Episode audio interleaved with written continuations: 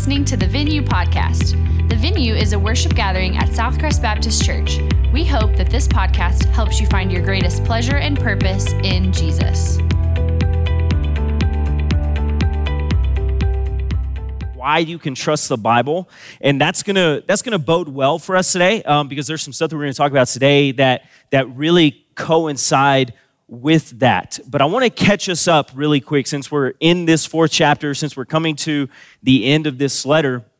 Paul, the apostle Paul, he's he's writing to Timothy. Timothy is his his protege, his mentee. Timothy's followed him really um, almost his entire ministry. Okay, Timothy's been a part of it. He's watched Paul teach. He's watched Paul work. Um, he's just learned from the apostle Paul.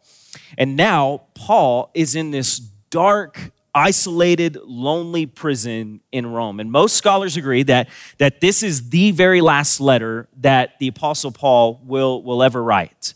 Um, and you can kind of feel that, like as you read this letter, it feels a little like solemn, it feels a little somber, like when you read the letter. Um, and so you can kind of tell that this is the last letter that, that the Apostle Paul is, is ever going to write.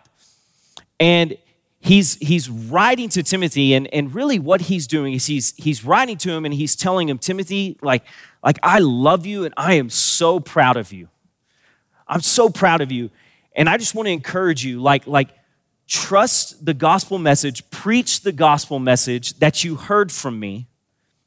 Follow my example timothy even if it means suffering okay? Follow my example even if it means hardship even if it means suffering and then, Timothy, I want you to know this. I want you to know that hard times are coming. So trust the scriptures, which is kind of a, like, that's kind of a timely message, isn't it? Like, like hard times are coming, so trust the scriptures. Like, we probably feel like that oftentimes, don't we? Like, as Christians in this world, we feel like we're swimming upstream, everyone else is going downstream. Like, hard times are coming, trust the scriptures, Timothy. And it's interesting to me, like, when we, when we read this, I, I think this is a really, really timely message. And so I want to look at the first five verses. If you have your Bibles, Timothy, first, uh, 2 Timothy chapter 4, it's going to be on the screen. We're going to look at the first five verses, and then I want to, I just want to make a few thoughts, um, and then uh, we'll, we'll be out of here this morning. But 2 Timothy chapter 4, let's start in verse 1. So he says this, Paul says to Timothy, he says, I solemnly charge you before God and Christ Jesus. In other words, he's saying, Timothy, I challenge you. Here's my challenge for you before God and Christ Jesus, who is going to judge the living and the dead, and because of his appearing and his kingdom. Preach the word, be ready in season and out of season. Rebuke, correct, and encourage with great patience and teaching. For the time will come when people will not tolerate sound doctrine but according to their own desires, they will multiply teachers for themselves because they have an itch to hear what they want to hear. They will turn away from hearing the truth and they will turn aside to myths.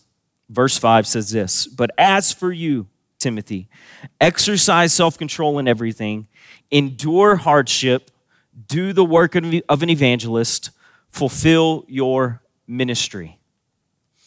So, like I said, Paul, this is the last letter he, he ever writes. And it's pretty solemn, right? It's, it's pretty solemn, somber letter. And then we get to chapter four, and it's almost like the tone shifts even more. And it becomes even almost even sadder. And I feel like the, the reason for that is not only does, does the Apostle Paul know, like, this is the last letter he's ever gonna write, but now he's down to the last words he's ever gonna write to Timothy. He sees it, like he sees the end in sight. And it brings up, uh, I think, an interesting question. And I don't know if it really pertains to anything in the message today, but it's this question of like, if you saw the end in sight, like if you knew like your time was coming, your time was short, like you could see it ending, and you had the opportunity to write a letter to someone, or you had the opportunity to, to maybe send a text message to a friend or family member, what would you include in that? What would you include in it? And for the Apostle Paul, he includes like the most important things that he wants Timothy to know. And if I'm being honest, like if I was Timothy and I'm, I'm reading this letter and I, I get to, obviously there's no chapters in what Timothy's reading, but if I get to chapter four and I'm reading this and I'm like, man, like Paul, you haven't like, you haven't shared any of the experiences we had together. Like, we had a lot of fun times, okay? Like, we remember, like, we were in Corinth and we went to, you know, like, we went to the donkey rental agency and they only had one donkey, so we had to tandem ride the donkey around Corinth together, like, ministering people. Like, you, that was fun, Paul. Like, you haven't shared any of that. Why are you so glum? And I think part of it is because the Apostle Paul knows, like, Timothy needs my wisdom in years of service to the Lord. He needs this. And so he says something in verse 1 and this is this is to this is to really kind of kind of couch everything else that he has to say. But he says this in verse 1. He says, "I solemnly charge you before God and Christ Jesus." And then moving forward, he says, and because of his appearing. That's really, really important. I want you to underline that. And because of his appearing. Here's what the Apostle Paul says, and, and this is to be our first point this morning. It's this Timothy, look forward to Christ's return. Okay? Look forward to Jesus coming back. This is going to couch everything else that the Apostle Paul has to say to Timothy. And it's interesting because, because Paul doesn't just say that in this letter. Really, all throughout his ministry, he's telling either the, the church that he's speaking to or the individual that he's speaking to, hey, look forward to Jesus coming back. In Titus chapter 2, he, he tells Titus, he says, Titus, deny godlessness, live righteously while you await the appearing of glory, which is just a really cool way of saying while you await Jesus to come back.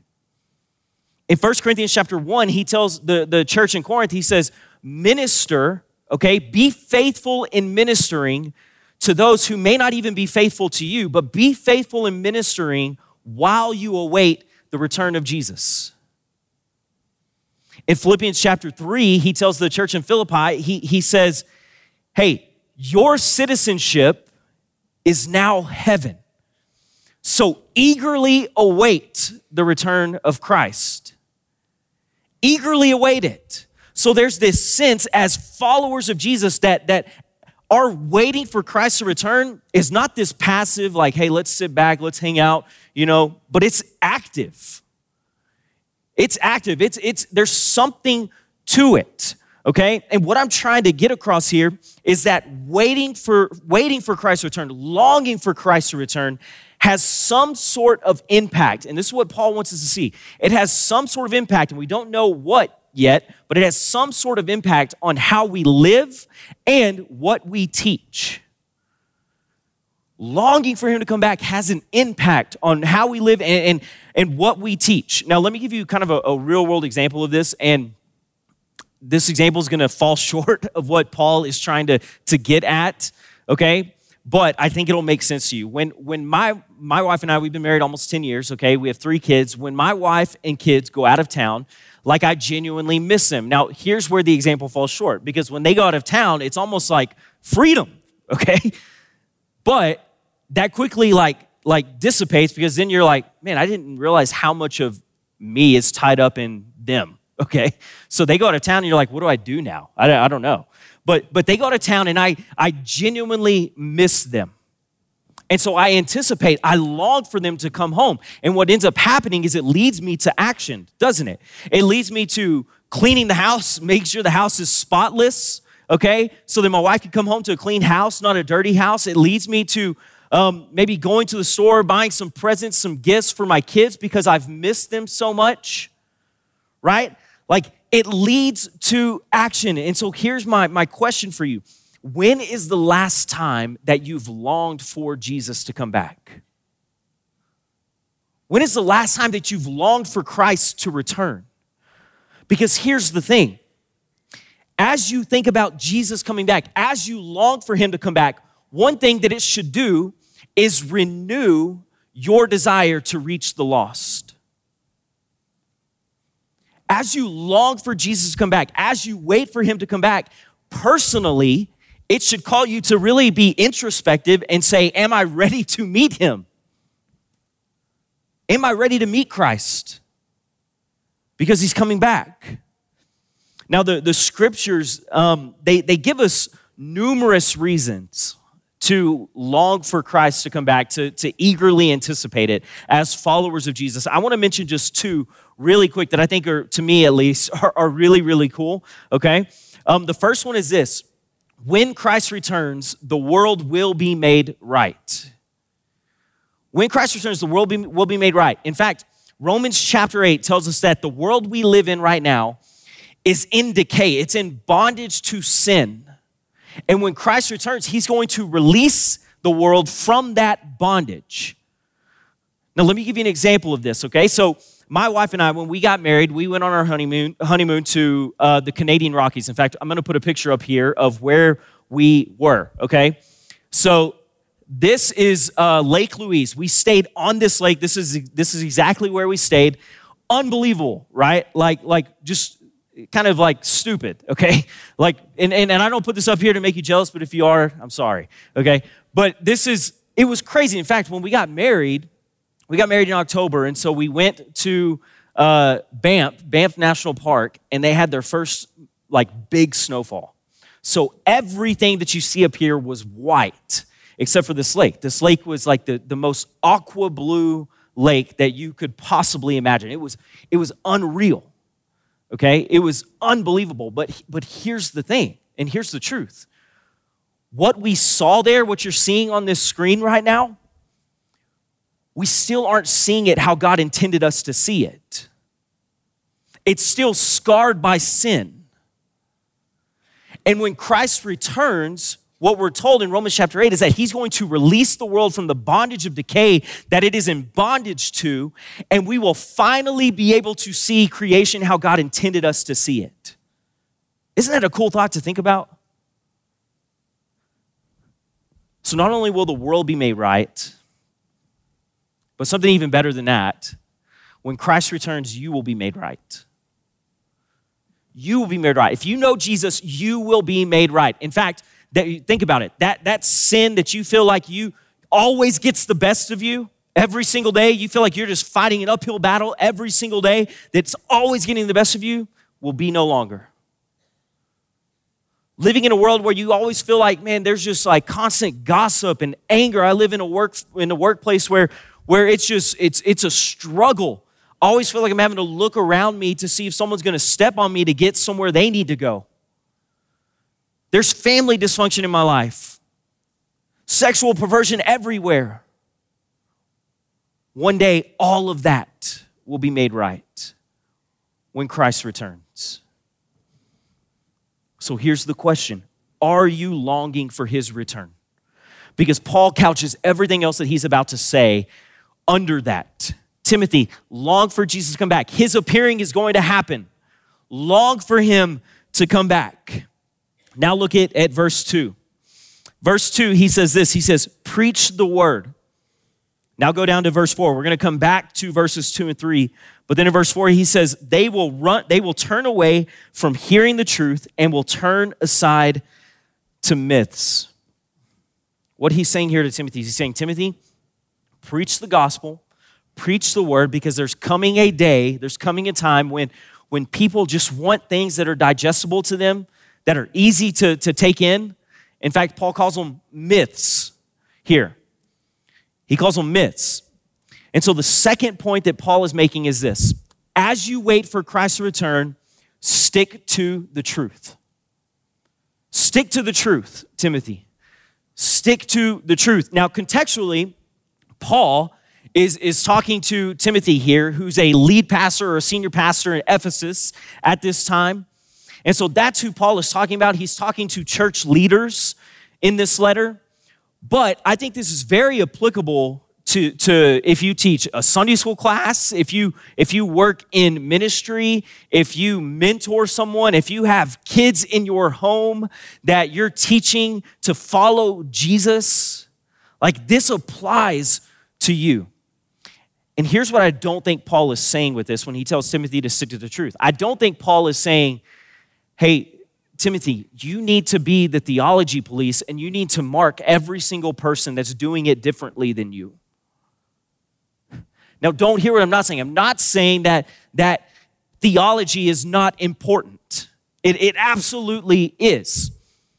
But I think what ends up happening is we end up building tribes and, and, and, and all of these different things based off of second and third tier issues. When what Paul is saying is he's just saying, Timothy, when you hear something, just ask the question, does it line up? When you're teaching something, ask the question, is it contradicting anything else in the word? Is it contradicting anything else here?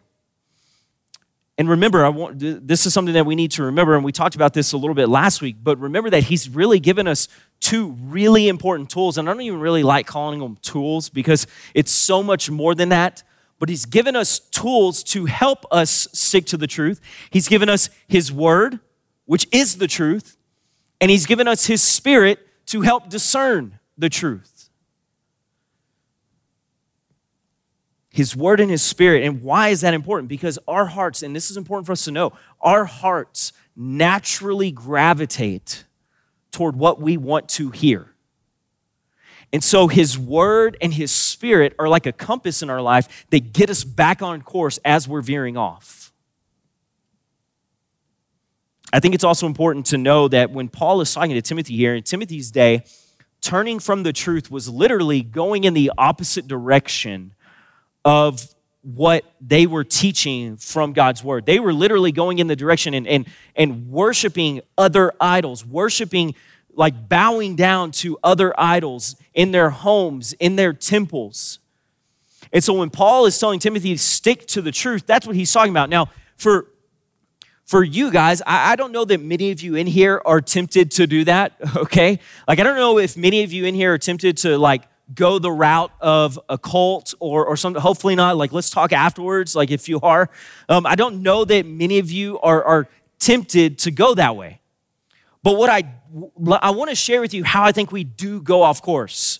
All right? Now, I want you to picture that word truth.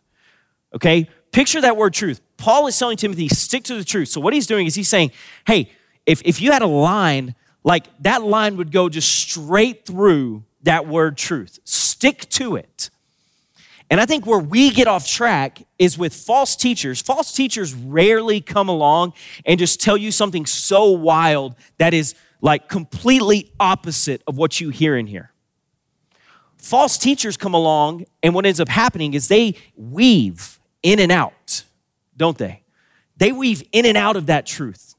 And so we get snippets of truth, and we're like, yeah, that sounds good. That sounds good. But then they say like this really wild thing over here, but and, and we're like, yeah, but they said this. Paul is saying, you've got the truth. Stick to it. Teach that, Timothy. Preach, preach that. And so here's the question Are you discerning the truth? Are you allowing the Holy Spirit to discern the truth in your life? Now, can I just like gently step on some toes really quick, like not like slam my foot down, but like just like very gently step on some toes and then like back away, like really, really fast. We live in Lubbock, Texas, okay? No surprise to anyone here, right? Um, we live in the Bible Belt, okay? Politics is, is a really important thing to, to people. And I think it's, a, it's something that we should invest in, right? But here's my question for you are you discerning your politics through the lens of Scripture? Or are you discerning your politics through news and social media? I'm going to back off your toes now, okay? Told you it's very gentle. But ask the question Am I discerning the truth? Am I sticking to the truth? Now, it's important to see Paul doesn't just challenge Timothy to discern what is true, Look what he says in verses 2 and 3 again. He says, Preach the word, be ready in season and out of season. Rebuke, correct, and encourage with great patience and teaching. And then in verse 3, he says, For the time will come when people will not tolerate sound doctrine, but according to their own desires, they will multiply teachers for themselves because they have an itch to hear what they want to hear. Here's what he's saying here. He's saying, Timothy, preach the word because a time is coming when, when people they, they don't want sound doctrine. So stick to the truth, Timothy. And then the third thing, the third point that he's saying here is this run from what is false. Run from what is false, okay?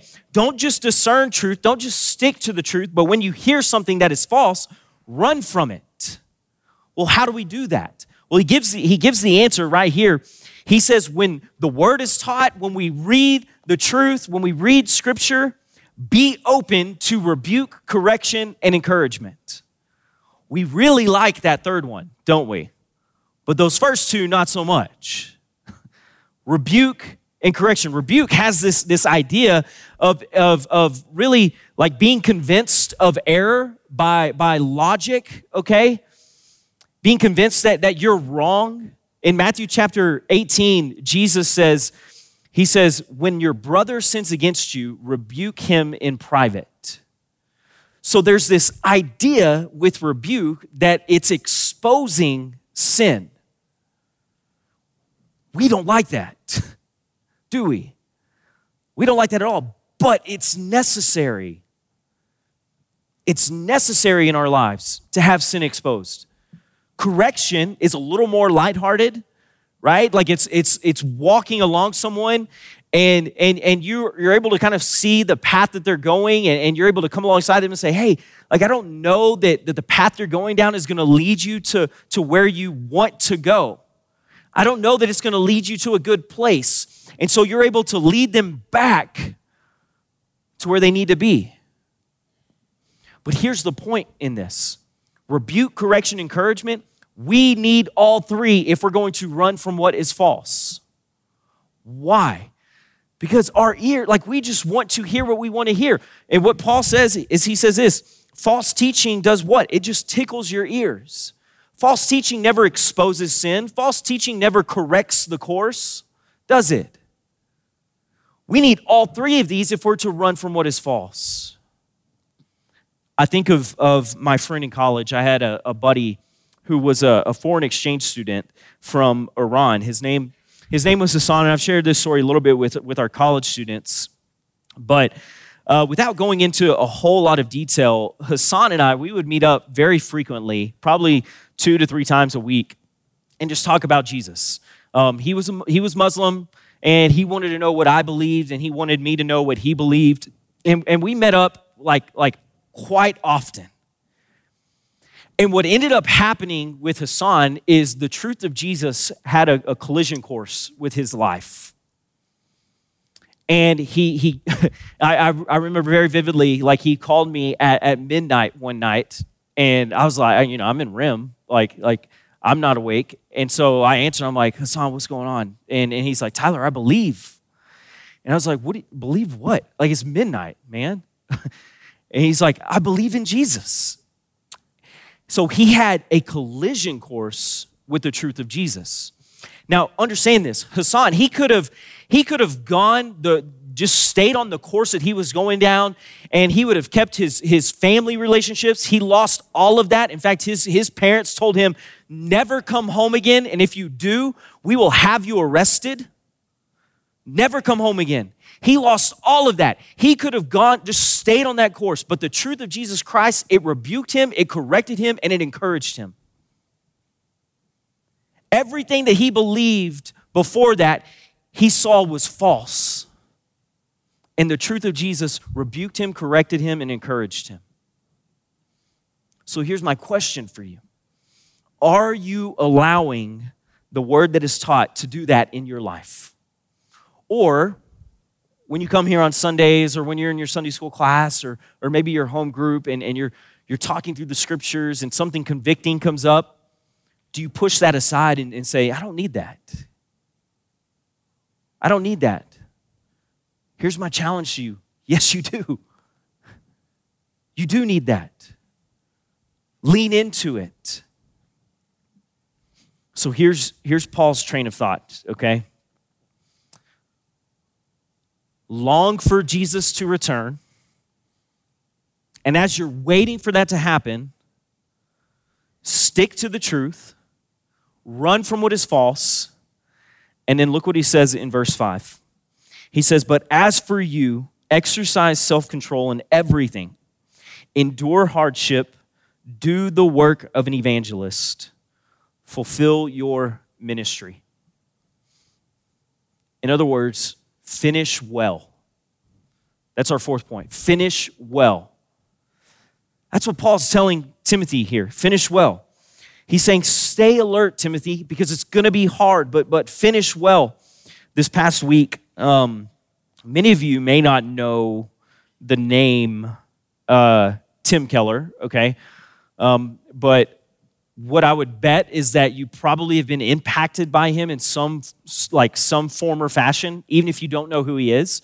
Um, Tim was a, a, a, pastor for a long time in New York City. Uh, he planted Redeemer Presbyterian Church, and then he retired from that position, and uh, he started helping like like smaller uh, local churches and equipping the pastors of those churches. And and I would say, like for me, um, outside of my dad, Tim Keller was probably like he was probably the like he had the most influence on me spiritually um, which is kind of weird to say f- for someone that you've never met right? But like i could put up here stacks of books of his that, that i've read. There was a moment in my life where um, i was literally listening to a sermon a day that, that he would teach. But i tell you all of that um, he, he passed away. He, he battled pancreatic cancer for a couple of years and he passed away at, at 72 and the reason I, I share that with you is because at the end of his life, when he passed away, the one thing that stood out was, was not necessarily his influence on like the Christian culture, even though that was immense. Not necessarily like, like all of these things that, that happened, um, even though he had a lot of accomplishments, but it was the fact that he finished well.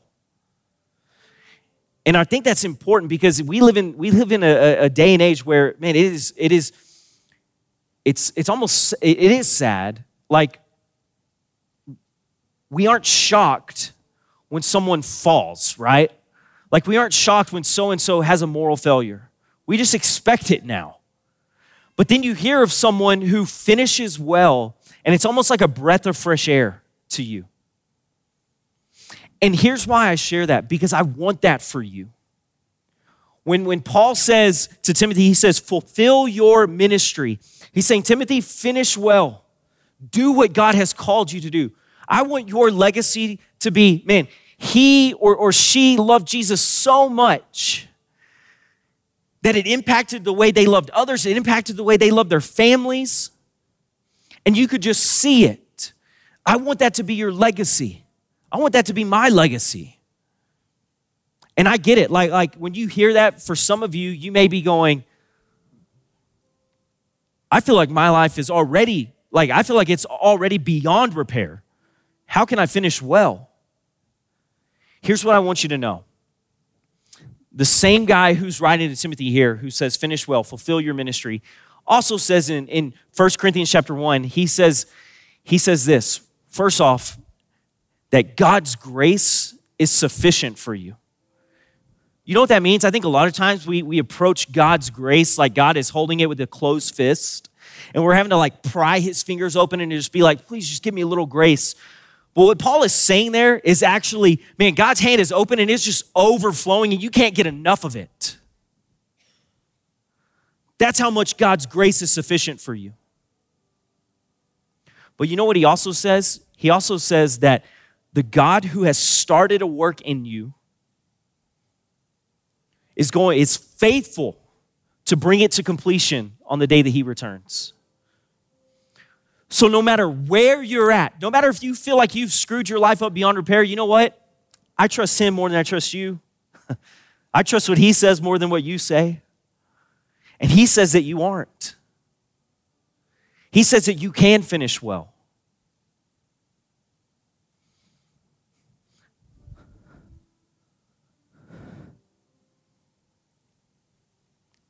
Here's, here's my question, and we're gonna we're gonna have a time of, of worship, and we're gonna have some ministry staff up here who are more than happy to pray with you if you need prayer. But here's, here's the question I want to end with. If Paul was sitting with you right now, which one of these would he like, which one of these would he tell you, hey, here's what you need to lean into more? Like maybe you need to like long for Jesus to come back Maybe you need to think about that more so that it can it can orient your life better.